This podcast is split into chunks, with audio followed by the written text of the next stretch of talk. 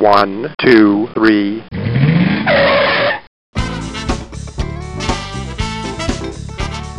Bem-vindo, bem-vindo ao Paladar Distinto, seu podcast de gastronomia. E hoje eu tenho a honra de falar com a única brasileira, empresária, especialista em todas as bebidas alcoólicas do mundo, a Micaela Paim. Tudo bom, Mica?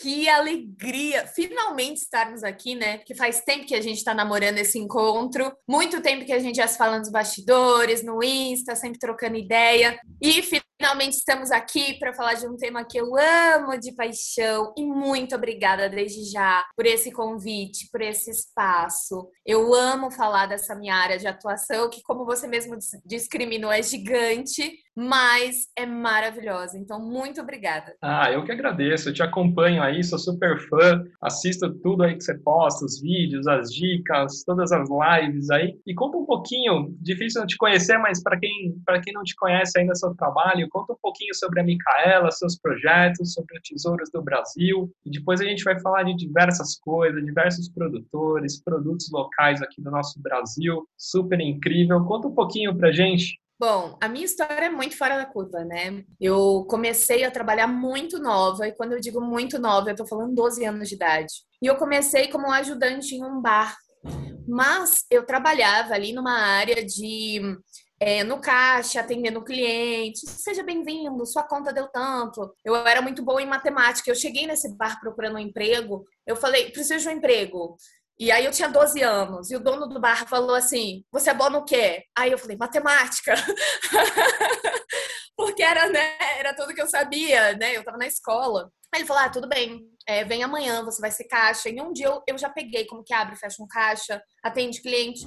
Só que eu ficava do meio-dia às seis da tarde. Quatro horas da tarde, chegavam os bartenders. E eles começavam a preparar o que a gente chama de, né, preparar a barra, preparar a praça, que a gente chama internamente em bar e restaurante, cortar as frutas, né, naquela época os coquetéis ainda muito clássicos. E aí eu olhava, era aquela época de girar garrafa, soltar fogo, eu achava aquilo maravilhoso. E aí eu, eu que fechava o caixa muito rápido, comecei a demorar para fechar o caixa, porque eu ficava de olho. Até que chegou um dia que esse bar estava muito lotado. E aí eles estavam, que é uma expressão na área de bar e restaurante, eles estavam nadando. É uma gíria que a gente tem em bar e restaurante que significa não tá dando conta. Fala, ó, oh, tá nadando.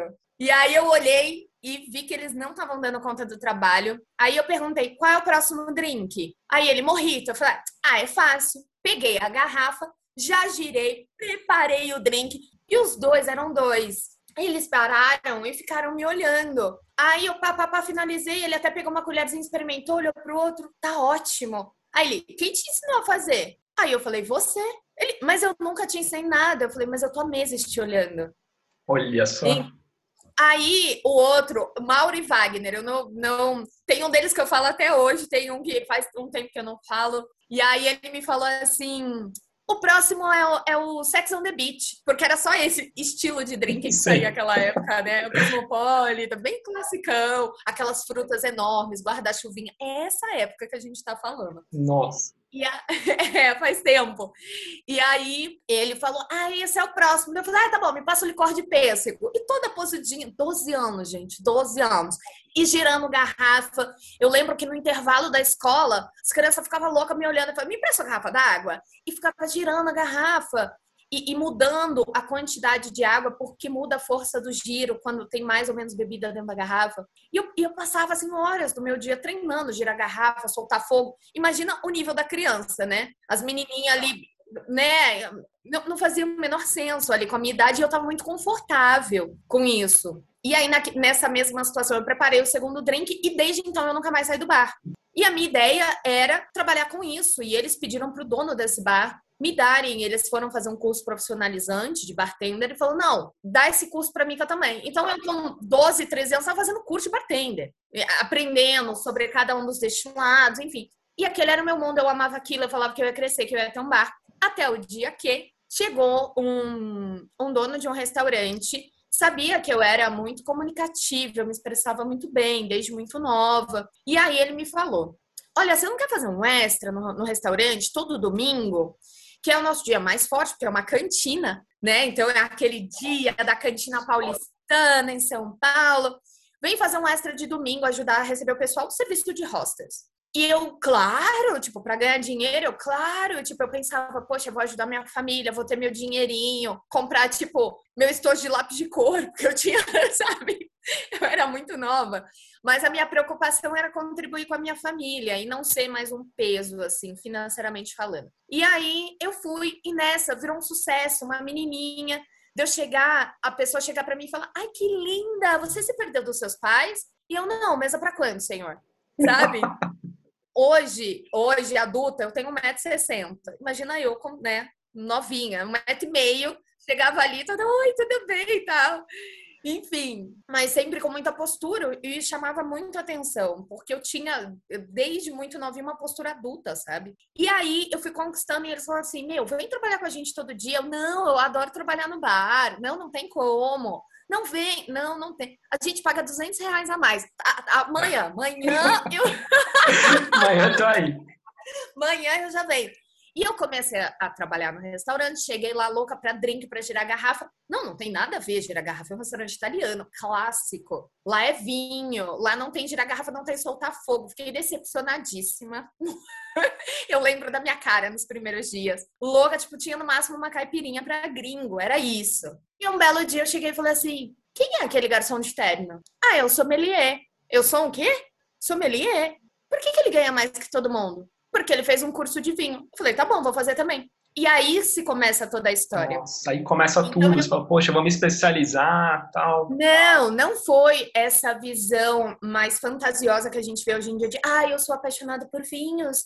No final de semana eu tomo. É para mim que os meus amigos me ligam para pedir dicas. Então eu fiz um curso e hoje eu sou sommelier. Ai, gente, assim, chega até a ser fofo chega a ser ingênuo, nunca carregou uma caixa de vinho na vida, nunca carregou uma bandeja, nunca aguentou cliente escroto, sabe? Não faz ideia do que é ser sommelier. Verdade. Ele fez um curso de uma semana. Quando eu fui fazer o meu primeiro curso profissionalizante, eram dois anos e meio de curso, tá? Denso, pesado, terroir, de tudo e mais um pouco. E você tinha que comprovar pós-curso dois anos de atuação, de atuação na área consecutivos no mesmo lugar. Então, quer dizer, você demorava quase cinco anos para você pegar o diploma na mão. Hoje em dia, o cara faz uma noite, um, um workshop e sai de lá falando para mim que é sommelier. Gente, nada contra. Divirtam-se, aprendam. Se vocês gostam sobre vinho, estudem. É uma delícia, é um mundo fantástico. A gente vai falar sobre isso. É lindo. Mas é assim, é pegar quem trabalha de verdade e jogar no, no balaio da alegria, sabe? E não é isso, porque o nosso trabalho, claro, quem vê de longe, até quem olha o meu Instagram fala, gente, é a vida dos sonhos estão pagando para essa menina beber, fumar e comer. Meu Deus, é o melhor trabalho do mundo. Claro, eu não mostro, como a gente conversou aqui nos bastidores, as madrugadas que eu viro trabalhando, fazendo projeto, perrengue em consultoria, é, perrengue com caixa de gordura estourando no meio do restaurante, sabe? A gente não, não posta carregando caixa, a gente não posta toda a parte abusiva e louca por trás das negociações né? A, a, gente não mostra isso, porque nem, nem tem como mostrar também, né? Teria que ter uma câmera 24 horas com a gente. Então, é uma profissão que pouquíssimos levam a sério e levam como ela é. Ser sommelier não é quem entende de vinho. Ser sommelier é quem trabalha para e com o vinho. É quem tá lá todos os dias. Não é quem tá lá. E, por favor, sem menosprezar, porque o trabalho que as pessoas fazem na internet ajuda e ajudou muito na expansão do vinho no Brasil foi um, um dos grandes disruptivos, mas existe um divisor de trabalho e hobby, né? E desde então, imagine eu naquele, eu, né, incluí um adendo que quase virou assunto, mas ainda voltando, é, imagine eu ainda muito nova, mulher, de chegar na mesa, ah, eu sommelier, por favor. Pois não, senhor. Eu chamei o sommelier. Pois não, senhor. Não, eu quero um homem aqui. E eu ainda com o mesmo sorriso, com a mesma com o mesmo ar agradável, falar, ah, então, eu estudei tanto para hoje poder atender o senhor, me dá uma chance? E aí, quando eu conseguia, né, com muita elegância, muita postura, muita simpatia, né, para ir quebrando isso, e na hora que surgiu uma pergunta, eu detonava, sabe? Eu sabia tudo e mais um pouco. Uma aula, né? Aí o cara fala, nossa. É, meu Deus. Aí esse mesmo cara, quando voltou no restaurante, cadê o sommelier? Aí eu cheguei na mesa, pois não, senhor, que alegria receber o senhor, sua esposa novamente. Hoje tem uma sugestão diferenciada, tipo, já chegando, sabendo o que fazer. Aí ele, ai, que bom. Inclusive, até falei para os meus amigos de você, o sommelier. Eu falei, senhor, no meu caso é sommelier, porque eu sou mulher. E no francês, sommelier fica sommelier. Então, tipo, sabe? A minha, a minha, entre aspas, vingança vem da forma certa, do jeito certo. Sim, com elegância, tudo, né? Ah, com certeza. Sempre. Ontem eu fui fazer uma matéria para uma revista e a pergunta clássica que eu recebo é: Nossa, como que você faz para atuar numa área tão machista, masculina, os desafios? Eu falei: Primeiro, com muita postura, muita elegância, muito estudo. Contra fatos, não argumentos. Eu mostro competência. Minha competência chega antes do que eu. Então, e, e sem precisar brigar, sem precisar. Eu simplesmente ocupei o meu lugar, não tinha ninguém ocupando o meu lugar. Eu ocupei. Eu não briguei com ninguém para estar onde eu tô hoje, né? E eu acho que isso mostra muito mais é, sobre a minha resistência diante ao fato de ser mulher, né? Do que eu ficar gritando. Eu não gastei a minha energia brigando, eu gastei energia na minha carreira.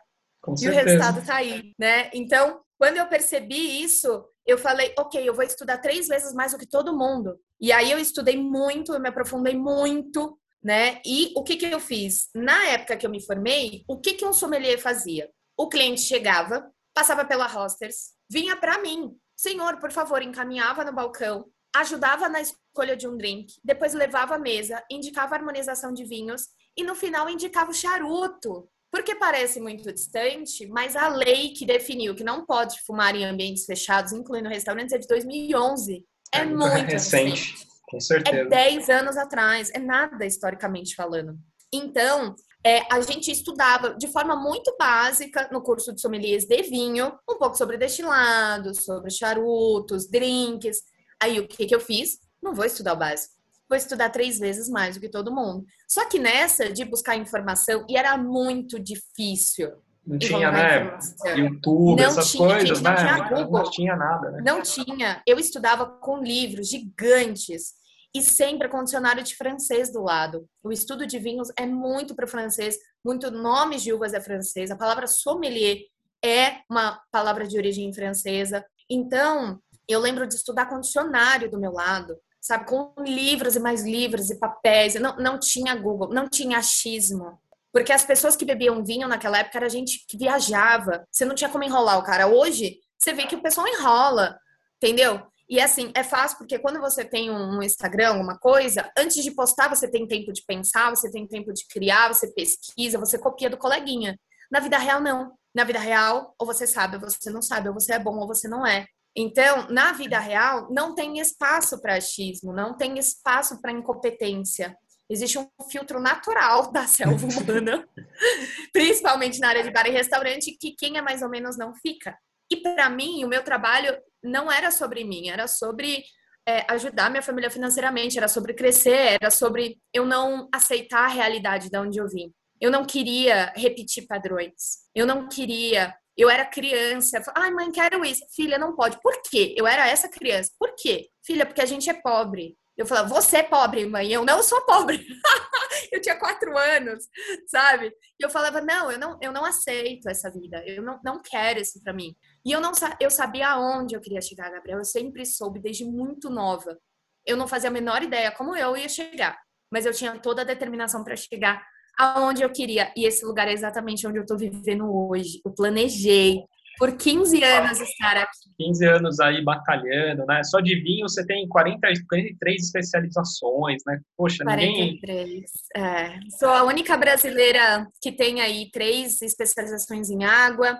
É, sou formada barista, dei curso de café no Brasil todo. Eu tive minha própria cafeteria, que em três meses de trabalho, isso em 2009, gente, 2009 foi considerado o melhor café expresso da cidade de São Paulo em três meses com a cafeteria aberta. Prestei consultoria no Chile, na Itália e me tornei hoje a única brasileira com esse conjunto. Em algum momento eu cheguei a pensar, quando minha carreira de sommelier começou a despontar, porque as pessoas falavam: quem é essa menina? Eu, eu chegava nos eventos de sommelier, era só para quem trabalhava em restaurante. Para você ter ideia, há poucos anos atrás, você ia num evento, a pessoa falava assim: Oi, de que restaurante você é? A pessoa não perguntava seu nome. Ela perguntava de que restaurante você é, porque a única possibilidade de ser sommelier é atuar em um restaurante. Apenas. O máximo de diferente, ah, não, eu trabalho no bar tal, eu trabalho no hotel. mas só. E aí eu chegava num evento com 300 homens, só tinha eu de mulher. E todo mundo, meu Deus, quem é?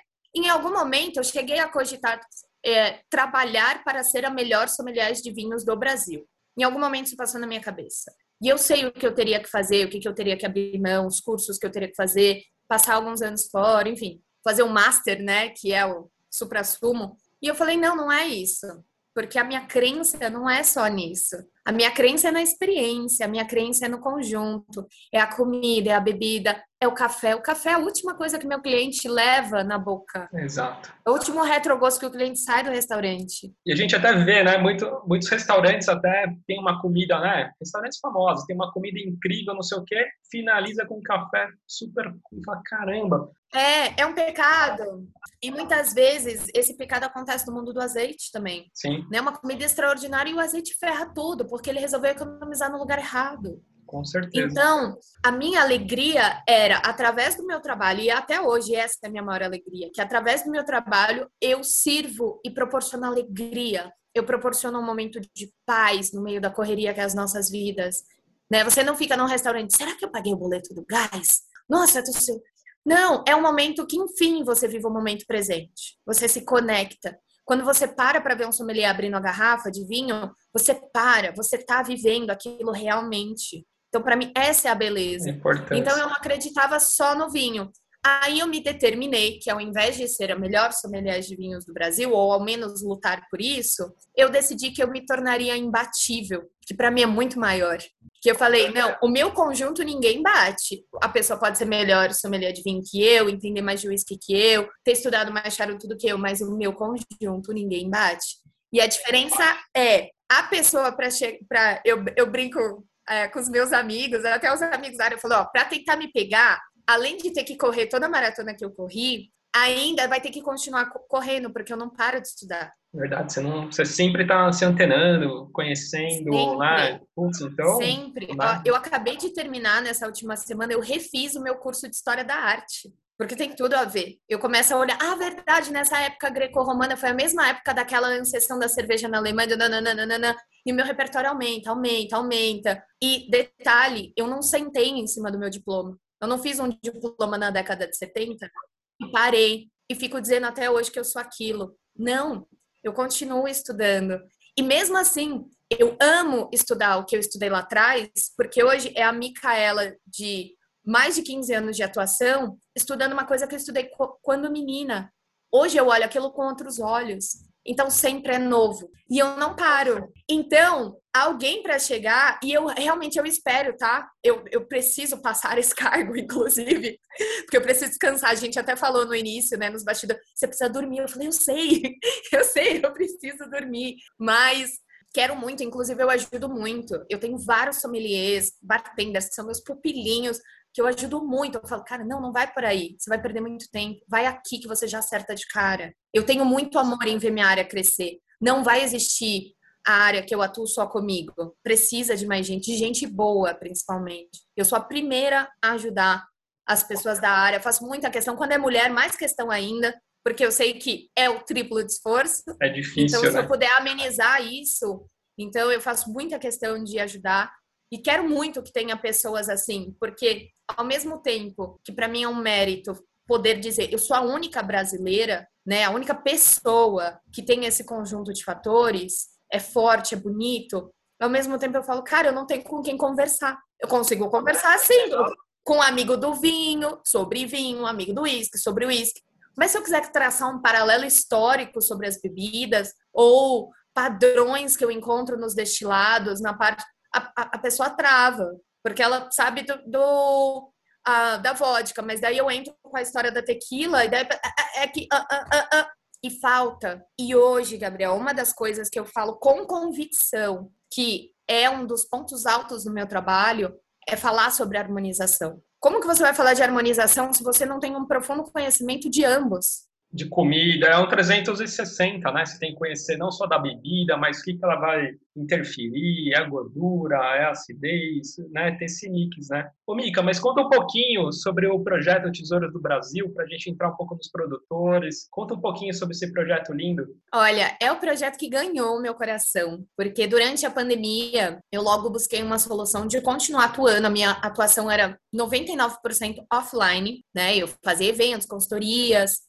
e durante a pandemia, eu comecei a pensar como eu poderia, além de continuar trabalhando, expandir isso em nível nacional. Porque antes, para realizar um evento, uma palestra, eu ficava viajando no Brasil todo, não parava. E eu falei, bom, logo no início eu já percebi que o ponto alto seria exatamente conseguir atingir esse público ainda estando em São Paulo, que é minha cidade de natal. Então foi quando surgiu a ideia de criar uma plataforma de experiências, porque eu queria que em um único lugar a pessoa acessasse meu nome, micaelapaim.com, encontrasse tudo ao meu respeito. A minha história, meus cursos, os meus workshops, as minhas experiências, minhas aulas, os serviços que eu faço, porque apesar de eu ter produtos ao meu lado, eu não trabalho com produtos, eu trabalho com serviço. E eu preciso dos produtos para intermediar e criar esse serviço exclusivo. E nessa plataforma, eu é, desde o início já havia definido que a cada três meses eu vou apresentar uma coleção de experiências nova. Então, a primeira foram as minhas aulas mais queridas, pedidas e que esgotam em minutos quando eu abro as vagas de 2020 eu transformei elas com o kit com produto, a pessoa compra o kit com produto e ela recebe em casa uma videoaula exclusiva, uma trilha sonora personalizada, ela recebe toda uma experiência para que ela viva aquilo e sempre envolvendo a pessoa para que ela viva o momento presente através da degustação, através daquele aprendizado guiado. Então a gente fez esses primeiros três meses, que não durou três meses, porque em um mês e meio estava tudo esgotado. Foi assim uma loucura de lindo. E a gente atendeu pessoas de todo o Brasil que a gente nem imaginava. Belém, Pará, Maranhão, Paraíba, é, toda a parte centro-oeste, sudeste, sul, enfim, foi lindo, foi lindo. E a minha nova coleção se chama Tesouros do Brasil, que é assim, a coleção sou eu todinha, porque durante essa minha vivência tão intensa e tão fora da caixa que é a minha vida de sommelier, eu pude conhecer muito e viajar muito, porque eu fazia esses estudos imersivos de ir até a fazenda, de ir até a vinícola, eu nunca parei. E nisso eu conheci mais de 500 cidades do Brasil, mais de 100 vinícolas brasileiras. E quem se assustar com esses números, saiba que a gente tem aí mais de 5.500 cidades do Brasil, então ainda é pouco. E as pessoas, pera, ela conhece mais de 100 vinícolas no Brasil? Nem sabia que tinha tudo isso. Então, é pouco também porque a gente tem mil vinícolas no nosso Brasil. Então, eu só conheço 10%. Então, eu conheci, vivenciei de perto. E nisso, eu descobri verdadeiros tesouros, joias, que ninguém falava sobre aquilo. Né? A gente conversou nos bastidores aqui. Nossa, o produtor não tem tempo de se divulgar. E é exatamente isso. O produtor está muito ocupado produzindo, certo? É isso, esse é o trabalho do produtor, produzir. Então, não, ele não consegue ser o gerente de marketing dele, ele não consegue ser o media social dele, né? Porque ele precisa estar tá ali preocupado com a atuação na produção, que são diversas etapas sempre em todos os produtos de qualidade, né? São várias etapas. Enfim, e aí eu falei, gente, eu posso fazer isso, eu sou essa pessoa, né? Dentro da minha atuação, já tendo certo reconhecimento na minha área, principalmente na minha cidade. Então eu falei, não, eu posso ser essa pessoa que vai falar: "Oi, eu como sommelier, especialista, reconheço tecnicamente a qualidade desse produto, desse produtor, e eu vou te contar a história. Ó, essa é a história do produtor, essa é a história do produto, e eu fui além nesse projeto. E essa é a história da região.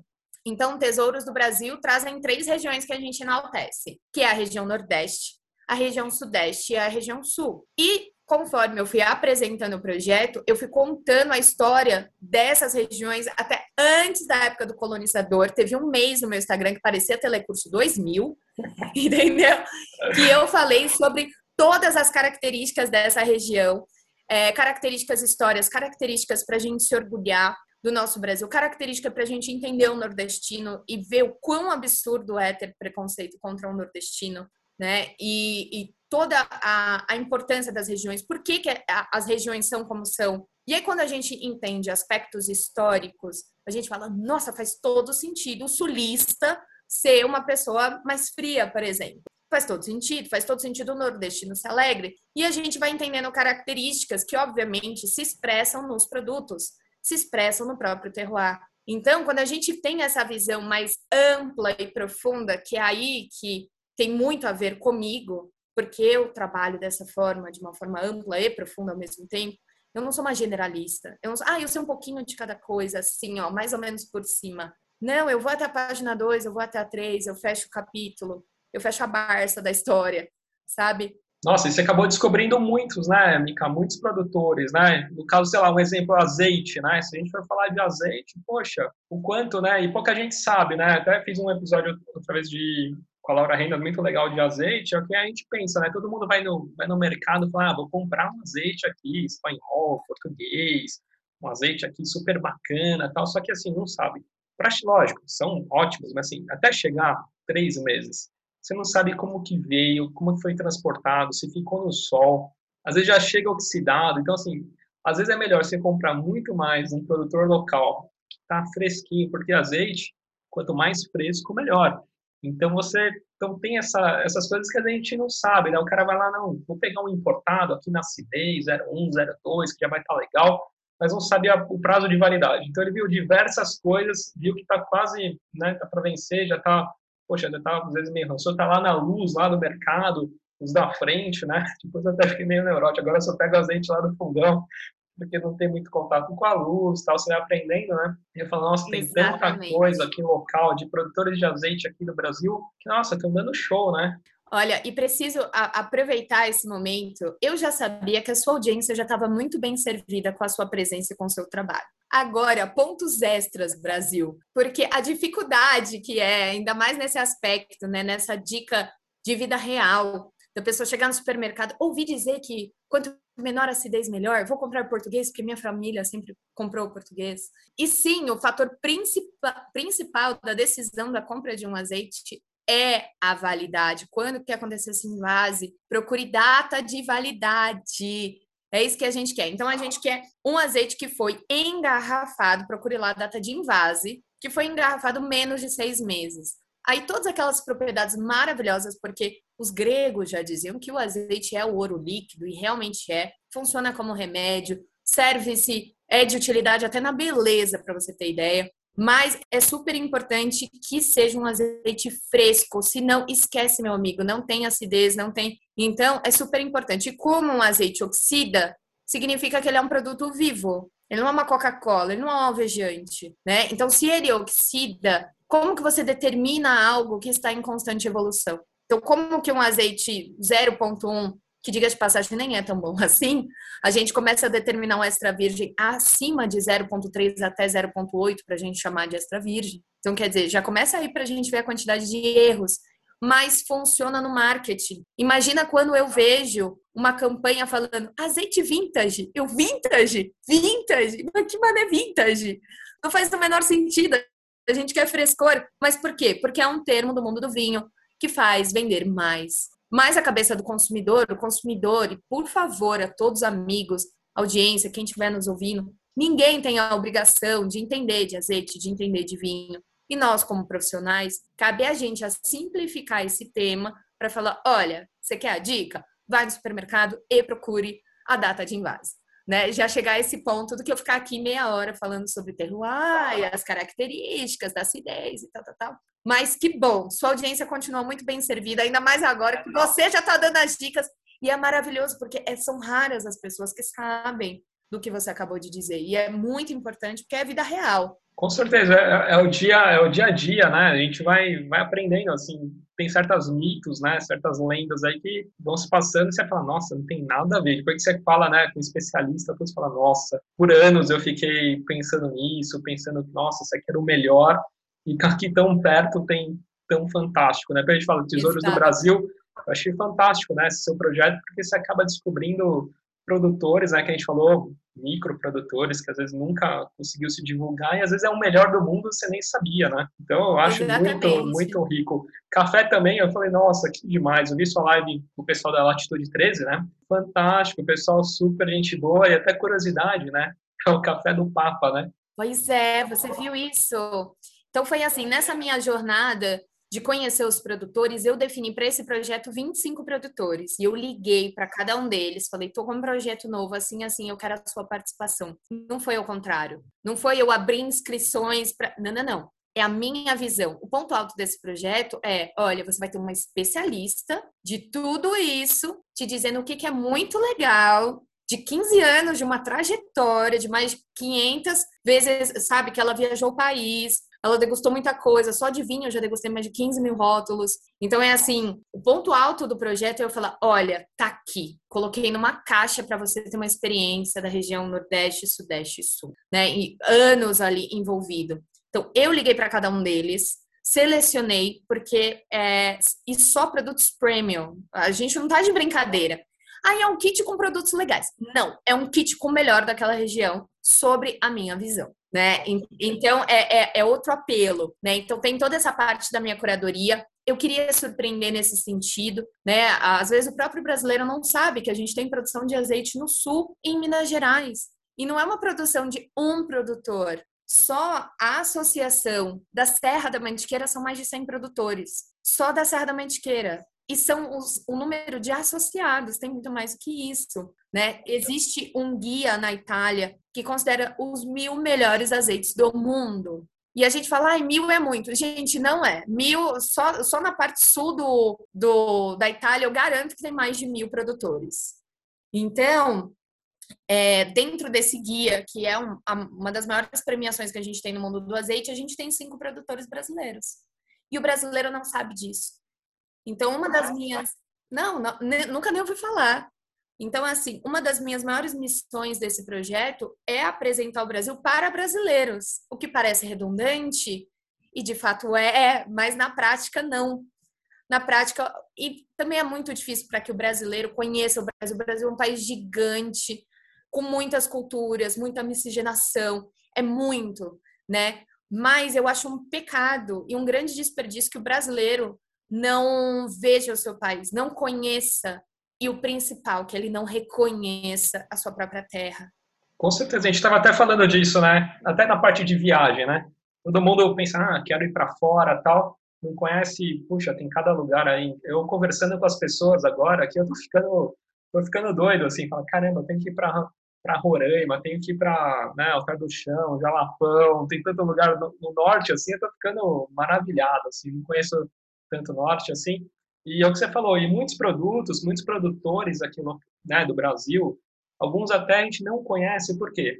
Muitos até exportam, exportam quase toda a sua produção, né, no caso acho que da Latitude, e a gente fala, nossa, muita coisa vai para fora, café vai para fora, a gente acaba não, conhecendo, não pegando né, o que é de melhor daqui, né, sei lá, cacau também, chocolate, né, é, muito vem para fora e a gente acaba nem conhecendo, e é brasileiro, né? Então a gente às vezes como produto de fora, que é feito com a nossa própria matéria-prima, né? Então é muito louco, né? É muito louco, principalmente e principalmente, gente, o café, que eu brinco dizendo, gente, não é cafezinho do Brasil, é cafezão do Brasil. O café sempre foi um, um motor propulsor da economia brasileira, principalmente para a região do Sudeste. Então, a gente já fala de uma importância socioeconômica e cultural. É muito amplo, mas sempre foi visto como um commodity, né? E sempre exportando o produto para fazer cafés incríveis lá, fazer a parte de torrefação fora, e a gente volta e besta e compra o nosso próprio café com triplo do preço. Então, assim como acontece com o cacau também, né? Ou vocês acham que tem pé de cacau na Suíça? Né? Não, é daqui da nossa Bahia. Então, é super importante a gente é, perceber esse valor, reconhecer este valor e se permitir também sentir o gosto do Brasil. Né? A parte boa é que eu, eu posso falar de história, geografia desses locais que parece uma, um assunto muito chato, mas dá, dá para fazer isso comendo chocolate, bebendo vinho, finalizando o teu prato com bom azeite. E o café, é, o café já, assim, sem sombra de dúvida, é o melhor café do mundo né? E a gente tem comprovações do nosso terroir, o terroir de Minas Gerais. Inclusive agora, enquanto a gente está gravando, eu estou tomando um café da Paraíba. Nossa. Da Paraíba. Caramba!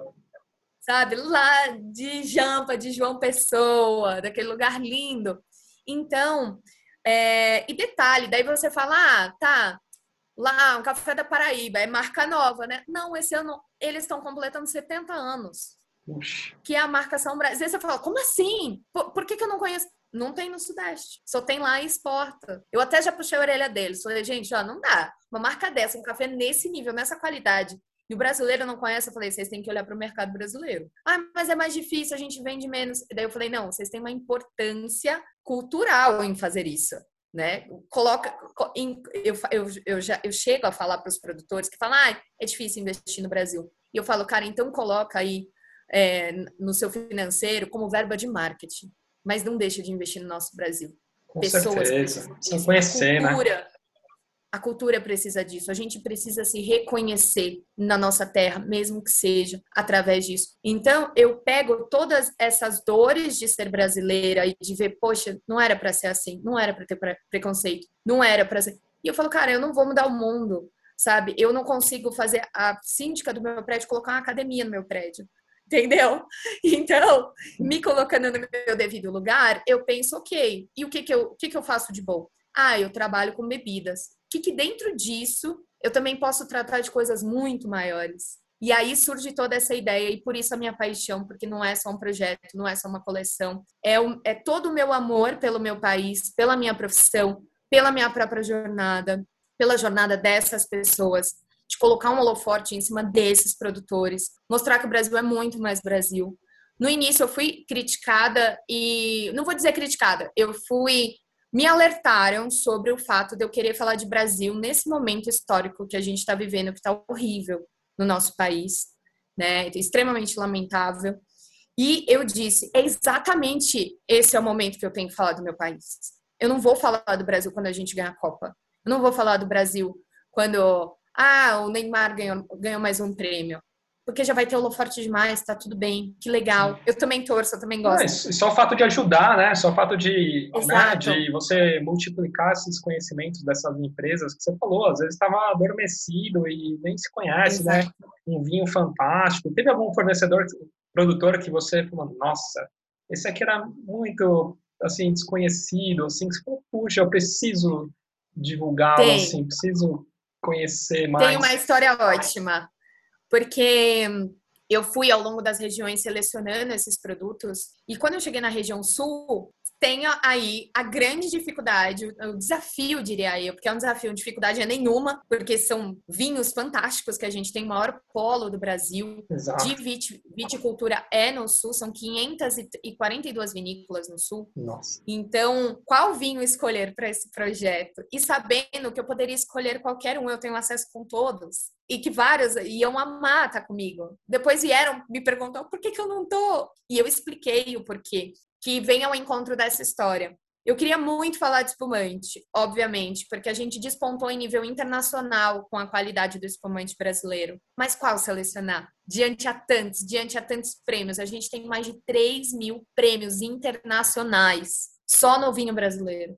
E eu falei, meu Deus, qual escolher? Mas eu te confesso que eu não tive que pensar muito, porque eu já tinha uma história no meu coração que precisava desse holoforte que é a história de uma vinícola que está na sua quarta geração em Santa Maria. Não está no Vale dos Vinhedos, não está na Serra Gaúcha, está ali afastado. Tem uma história familiar linda. E eles sempre produziram vinho. Até que chega a quarta geração, uma das filhas que já estava voltando a vida para outro setor, porque trabalhar com vinho parece lindo, mas é trabalho de campo. É todo dia, no campo, não tem glamour. Glamour é quando recebe um prêmio, recebe uma visita, momento, mas é zero glamour. Então, é, falta sucessão. É uma área, qualquer área de campo falta sucessão. As pessoas querem sair para a cidade grande, tudo aquilo, aquilo que a gente já sabe. E aí, com o falecimento de um dos patriarcas, ela retorna à família. A, a boa filha retorna à casa. E dentro disso, ela, além de cuidar de tudo, ela inovou e criou espumantes. E espumantes surreais de bom. Em 2016, eu criei uma confraria de estudo só para profissionais. Eu peguei assim os 15 melhores assim de e tinha enólogo, tinha dono de vinícola, tipo, a dona da Salton tava lá, tipo, esse era o nível da minha confraria, sabe? Grandes profissionais, o sommelier da Casa Valduga tava lá. Então, e grandes profissionais para estudar o vinho brasileiro, porque não tinha, gente, não tinha. Você procurava na internet, não tinha. Então, vários estudos a gente ajudou a levantar. E era uma confraria de estudo. E um deles chegou para mim e falou: Mica, eu descobri um espumante assim. Ele falou: não vou te falar nada, eu te trouxe uma garrafa para você provar. E vindo dele, que já sabia dessa minha paixão, desde 2012 eu atuo a favor do produto nacional. E com projetos, não é com fala e não é com foto no Instagram. É atuação, fazer evento em nível nacional, colocar governo para trabalhar, entendeu? Brigar por lei, ir em Brasília, sacudir a poeira, é esse tipo de atuação que eu tô falando. Uma atuação muito energética. E ele me deu esse espumante e eu fiquei chocada. Eu falei, meu Deus, como que eu nunca ouvi falar disso? Eu estudo sobre isso, eu busco essa informação. Eles não têm marketing, eles não divulgam, é extremamente limitado. Eles fabricam, tipo, hoje que eles melhoraram assim muito em questão de quantidade, visibilidade muito mais, é no máximo duas mil garrafas, o que é nada. O que é nada para uma vinícola duas mil garrafas de, ca de cada um do, do, do, do, que eles fazem. E são espumantes surreais. Assim. O espumante de entrada deles são 12 meses em autólise. Então, as leveduras ficam por um ano agindo dentro da garrafa. Depois disso, eles fazem o degorgement, que é tirar ali as leveduras, porque não é um subli, você não recebe a garrafa ainda com as leveduras. Eles retiram e ainda passa mais seis meses com a garrafa descansando na vinícola. Esse é o básico, esse é o de entrada. E aí eles têm três espumantes, os três estão no projeto. Ia ser só um. Eu falei, não, os três. Nenhuma marca entrou com toda a linha. Nossa. Nenhuma. E eu falava pra marca, eu quero tal vinho, eu quero você, tipo, foi bem incisiva, porque eu sei, eu sei o resultado que eu quero entregar. E aí, para ela, eu falei, não, você é uma mulher, uma enóloga, que faz um trabalho incrível nunca ninguém ouviu falar. E aí eu, eu me propus a um, a um, desafio, porque quando eu fui fazer uma live com ela, que eu fiz live com todos os produtores, apresentando, contando a história, eu falei, eu desafio um sommelier que esteja aqui e que me diga que conheça esse produto, que já degustou. Se você já degustou, eu te mando uma linha completa. Você escolhe o que você quiser no meu site. Eu mando para você de presente. E ninguém. O pessoal ficou maluco. Ninguém sommelier não conhece. Esse é o nível, assim. Não é nem do brasileiro, é de sommelier não conhecer. É um produto fantástico. A gente tem um de 12 meses de autólise, um de 24, um de 36, 36. meses. Nossa! Que é surreal. Aí você fala assim, meu Deus, o de 36 meses deve ser uma garrafa de 500 reais, né? Não, 150. É ridículo. É ridículo. Porque pensa que alguém teve que cuidar daquela garrafa por 36 meses. É, é método tradicional. Não é, obviamente, não é charmar. Então, imagine só de pensar em ter uma pessoa para cuidar disso. E é ela que colhe, ela que produz, ela que determina, ela que gira a garrafa todo dia. Cara, como que eu não vou honrar uma mulher dessa? Então, para mim, é muito mais sobre isso. E eu, eu coloquei toda a minha emoção, meu profissionalismo, toda a minha ideia para colocar o holofote em cima de tudo isso. E a gente fez algo que para mim assim foi a cereja do bolo, eu chamei um produtor musical, que é um amigo meu, um excelente musicista, e falei para ele, e ele hoje ele faz as trilhas sonoras de programa de TV, de novela da Record, do SBT, ele é um cara fera. Eu só trabalho com gente muito fera. E eu falei para ele, meu, eu quero uma trilha sonora personalizada para cada região. Eu quero que a pessoa deguste, eu quero que ela sinta Nordeste, mas eu não quero que ela sinta tipo frevo, sabe? Tipo, uh, axé! Nada contra, mas não é, não é isso, não é assim que eu vejo o Nordeste, sabe? Eu, eu quero a, a sentir a, a, aquele aconchego mineiro. Eu quero sentir a força dos pampas, da terra firme do sul. E eu, eu quero fazer isso. E aí eu coloquei todas as minhas emoções, ele compreendeu, ele ama o Brasil também. E ele criou uma trilha surreal, assim, que até Nossa. hoje eu me arrepio. Cada uma eu me arrepio muito.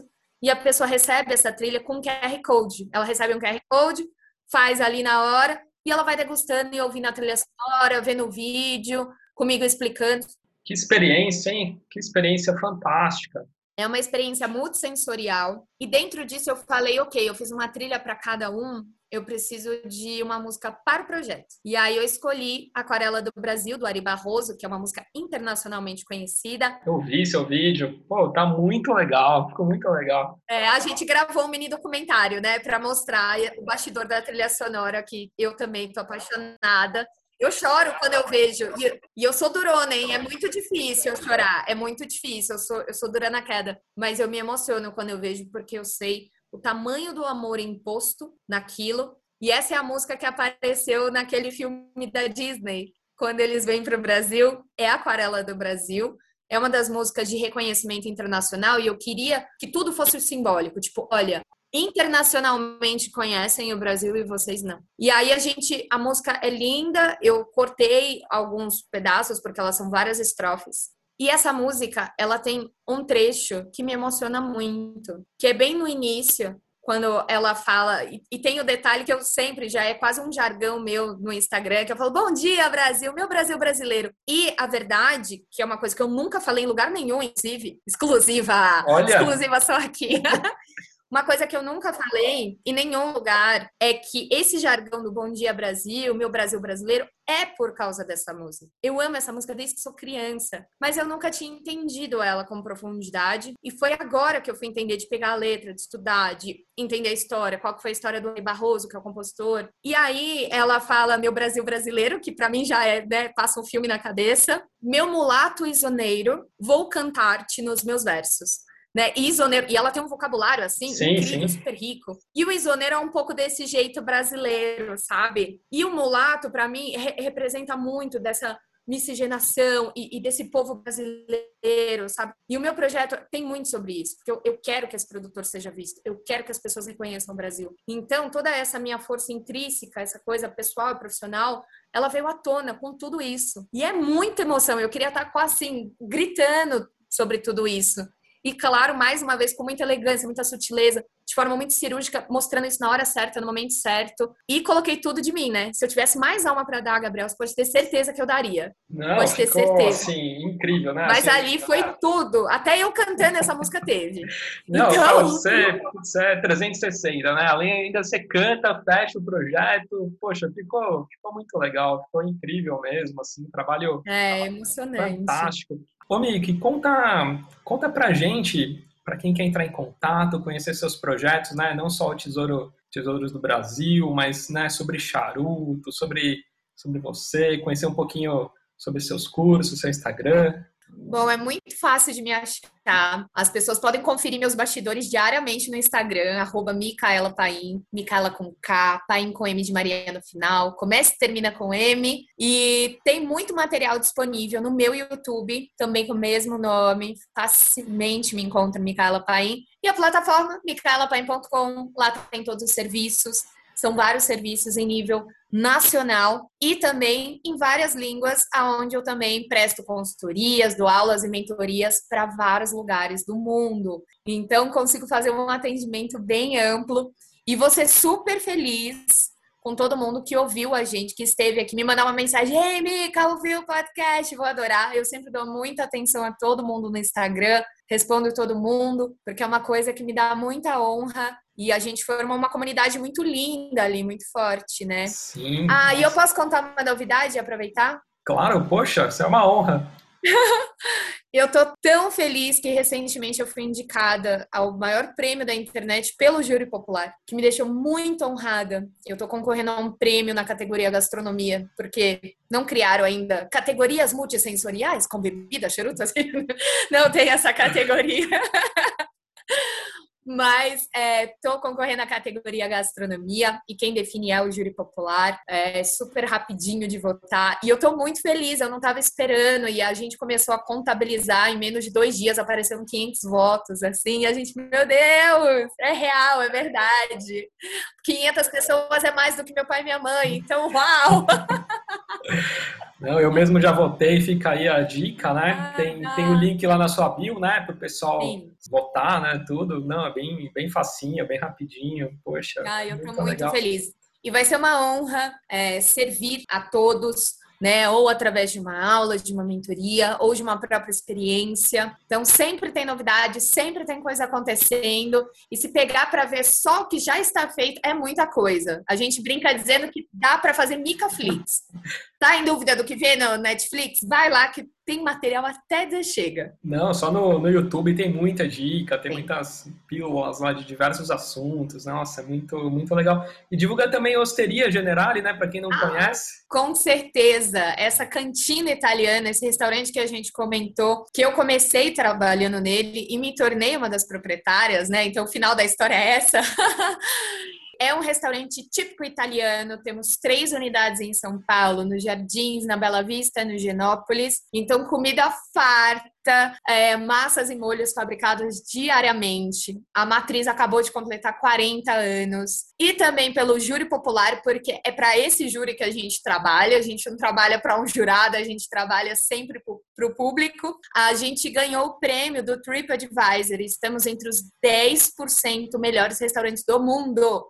Nossa! Então, é uma honra gigantesca para a gente. Esse é um prêmio 2020-2021. Então, é uma grande honra estar entre os melhores. E detalhe, a gente não trabalha para ser estrela Michelin, a gente, a gente gosta de comida bem servida, que as pessoas se sintam em casa. Se um dia estiverem passeando na Avenida Paulista, em São Paulo, tiver ali de tênis, bermuda com a família, vai ser super bem recebido. Se você sair de uma premiação do Oscar e for lá de smoking, você vai ser recebido igualmente. Então, um lugar extremamente democrático. A gente, há mais de 20 anos, é eleito como a cantina de melhor custo-benefício da cidade. Lembrando que fora da Itália, onde mais tem restaurante italiano é São Paulo. Com certeza. Então, baita prêmio e tudo voltado ao, ao público, né? Então, ali também tem muito da minha história, muito da minha mão. A carta de vinhos é minha, que é uma carta extremamente democrática, onde meu maior desafio é selecionar vinhos incríveis a menos de 150 reais. Então, a maioria dos vinhos é abaixo de 100. E aí eu trago ali vinhos incríveis do mundo e uma carta que um leigo consegue escolher o seu vinho ou um expert vai adorar ver tanta informação. Então, convido a todos a conhecerem essa casa. É, é a minha segunda casa. Eu amo demais. E vão ser sempre todos muito bem-vindos a qualquer projeto lindo, insano e gigante que eu resolvi criar.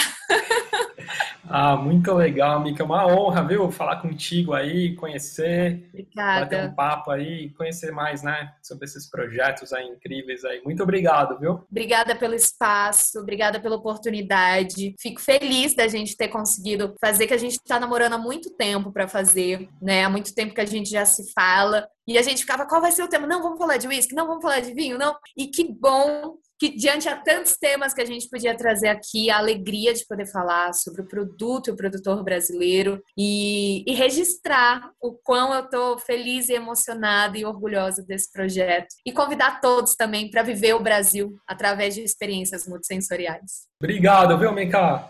Tchau, tchau. Obrigada, Gabriel. Gratidão. Tchau, tchau.